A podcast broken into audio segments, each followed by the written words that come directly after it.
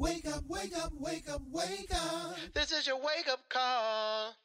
All right, we're back again here in the coffee shop, and uh, um, no need to eavesdrop on this person. this is my mommy, my mother, uh, Miss uh, Margaret, uh, telling, uh, giving her uh, story, and might as well say her testimony, if you can hear it. and you know, I'm just gonna hand it over to my mom here. so just passing my tissue. It's my mommy and uh, we'll uh, see you on the other side here. Let's let's take a listen to see what Miss Margaret has to say. It has been said that uh, a little rain falls in everyone's life, and I I have really found that to be so. Grief falls eventually on everyone. Grief is is just a sorrow and it's a pain that's very, very personal, and it's it's a deep sorrow that no one understands but that person. In Ecclesiastes, it says three and one that for everything there's a season and there's a time for every activity under heaven. Many times, however, I have read this, I've explained it to other people, and I've gone over it. And then I find it's my time. And you never think about your time until it's your time. This is this was my time to realize that was my mother's time to go and my time to let go. When recently I did lose my mom several years ago. And I had to realize that this was her time to go, my time to let go. However, in this process of letting go, I had grief. I still had sorrow. I'm human. All of these thoughts were running in my head. My loved one, my mother, you know, she's gone. We were very, very close. At first, I was just like total shock, numb. This can't be me. my mom. She can't be leaving me. All this seems like a bad dream or something until I realized I'm not dreaming. This is for real. It just, I just can't be losing my mom. She was like my best friend. And I was saying things like, she's all I have. Who will I turn to besides her? And I was just asking the Lord to help me.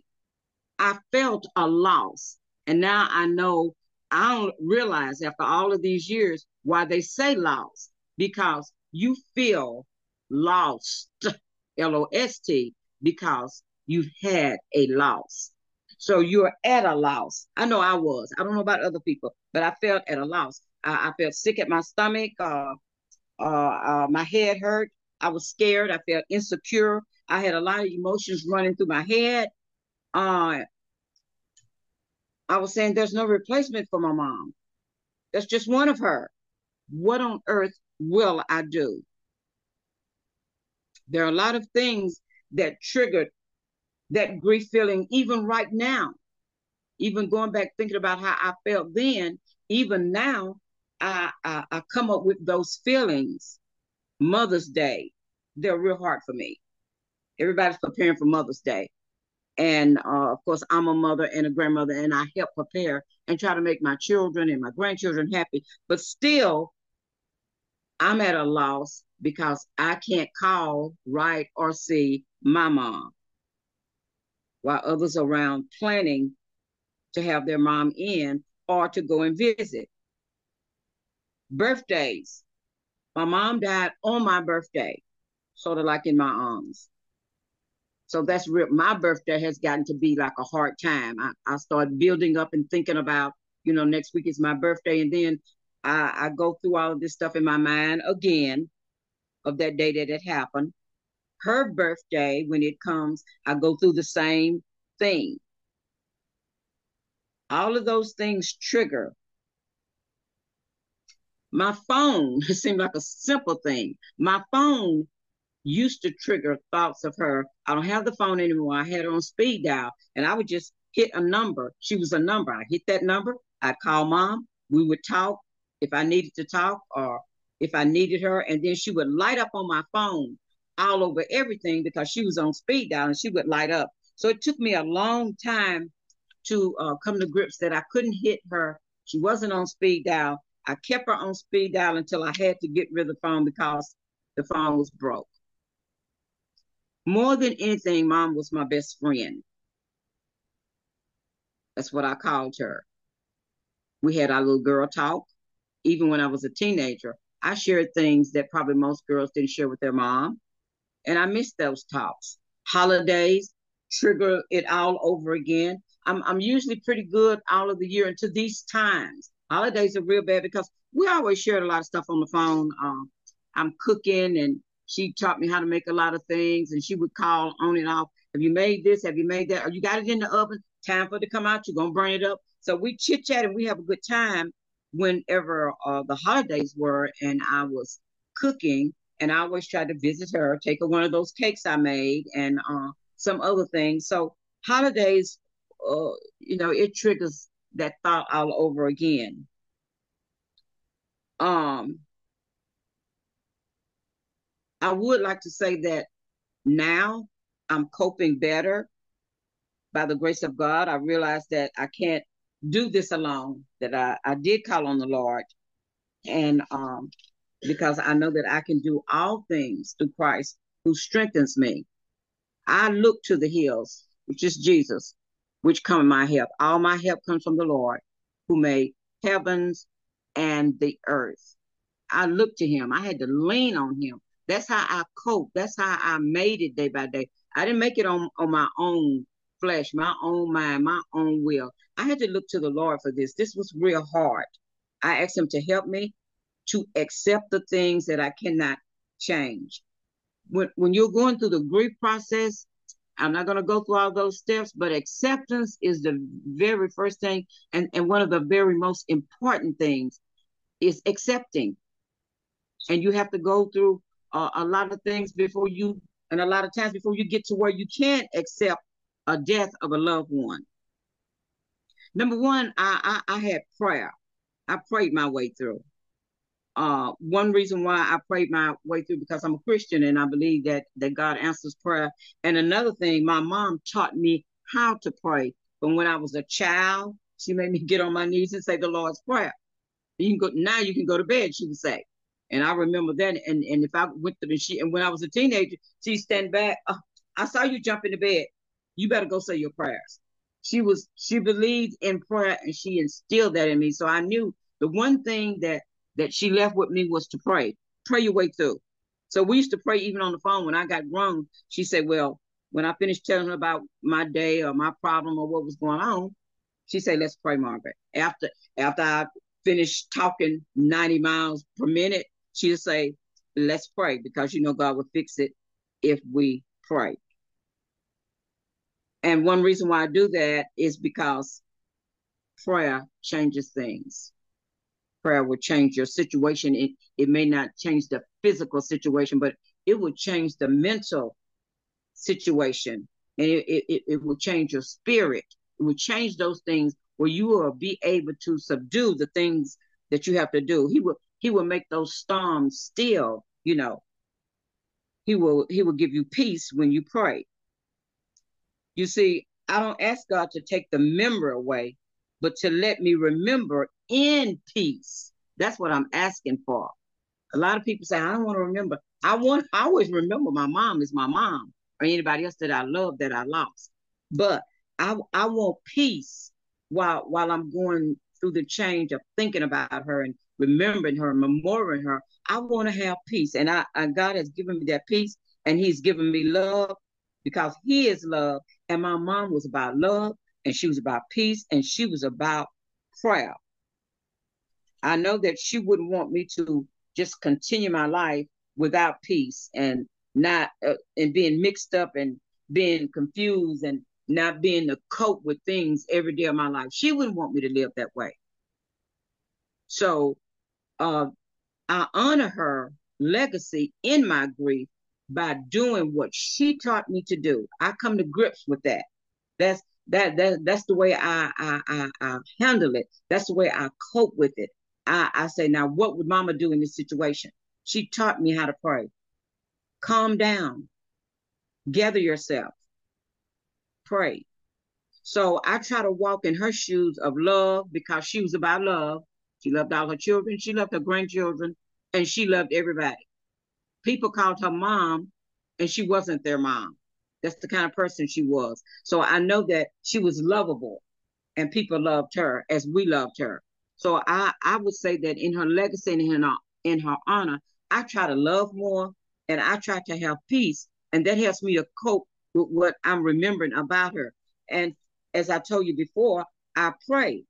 The Bible says to pray in season and out of season. So, needless to say, I've had to pray a whole lot, and I'm still praying because although the times are not rough every day, some days are rougher than others. Prayer really works, though. My mom was also a faithful person, and I honor her faith by keeping faith, keeping the faith uh, every day, keeping faith that knowing that I can feel better and better every day, and and not really uh, breaking up and cracking up every time I think about her and sharing her memory. Because in the Bible, it tells us in Hebrews 11 and 1, it says, Now faith is the substance of things hoped for, the evidence of things not seen. Although I, I don't know about tomorrow and next week and next year and how I'm going to be feeling, I'm going day by day with that. I'm feeling better and better about her lose about about me losing her. I keep that faith because she was a faithful person. She taught me how to walk in faith and to live it day by day. I keep going on with my life. She used to tell me to stay focused and do what God told me to do. And that's a that's another thing that we shared. We talked a lot a lot about me being focused. That's how I cope with it too. I remember when I'm studying, when I'm researching, if I got to speak, I, I, I used to call. I said, "Well, Mama, I have to speak tomorrow. I got to teach tomorrow. Do something." She would always talk to me, calm me down if I was nervous. She said, "You go now and and work on your speech, and remember, don't be too long." It's a little joke we had. She said, "Now you study, show yourself approved, like the Bible says, and you teach and you preach His word and listen to His voice." Out of those things that that my mom said, it just it when the time comes, it just comes in my mind and I think about it and a calmness comes over me, you know. That keeps me on top of things and it helps me to cope. She continues to live in my spirit and I think about her still often. But the pain that I once had, I don't have anymore. I've gone through a lot of transitions, as I've told you but I don't have that bad pain anymore. I'm coping without pain. Every once in a while, a little pain on special occasions. But day by day, I don't have those pains. God has fixed that. When I think about her now, it's like in a different way. I memorize those good times, and those good times make me laugh. I think about what she'd do in a situation that was funny, and I laugh. I remember her sayings, her little funny sayings, and some of her bad stuff. And I would smile instead of crying. I find myself now when I'm talking to my children, my grandchildren, or even teaching at school or speaking, I come up with my mama used to say, and I'm smiling when I'm saying it. I'm not crying because she instilled things. My mama used to say, don't you do this and don't you do that, or this will happen to you. I find myself doing that more and more, and I used to hate it when people do that but now I do it. I'm one of those persons. My mama used to say. So those things make me smile when I come up with it instead of crying. I'm smiling. I'm glad that I can remember what she used to say. I'm glad that I, I can still instill some of those things, even at the age that I am now, of the things that she taught me. She left me love. She left me peace. She left me faith. And she left me prayer. I will always remember those things. In the in the B clause of Psalms 30 and 5, I will leave that with you. And it says, weeping may endure for a while, but joy comes in the morning time. I leave that verse with you. It's one of my favorite. And I and I, I will say it over and over again. Uh, because I know that there are some days that I weep and there are some days that I'll cry. But one thing for sure, I know that joy will come in the morning time. Thank you for your time. Wow. So, I mean, uh, she kind of preached on us, right? Um, and let me tell you that a lot of us have many ways to cope with grief. And um, this is my mom. This is who she is, y'all. This, that's not a game. That's not religious rhetoric. Um, this is not only how she copes, but how she makes it through uh, everything. Um, we, we're going to have to talk to her some more and uh, just get her story on life. Um, so many things uh, she said, but she capped it off uh, with uh, scripture. Um, and I don't want to add or take away, as I've said before, uh, but I see a theme here, even from Bonisha to my mom, that uh, uh, Bonisha said spiritual connection kind of was a key for her to make it. Yolanda was talking about scriptures and praying, even when she was mad at God.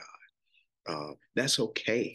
You're going to be, uh, but uh, you're going to need a power higher than yourself uh, to make it because this this touches you deep down where I don't just I don't want to I don't want to start preaching uh, where sometimes no one no therapist or no psychologist can touch so uh, yes therapy is a, is a, is a key uh, but you want to have in my opinion uh, and some of the opinions of uh, the uh, storytellers you won't have that spiritual connection um, look we got we got one more uh, uh, and uh, stay tuned. You you you you don't want to miss.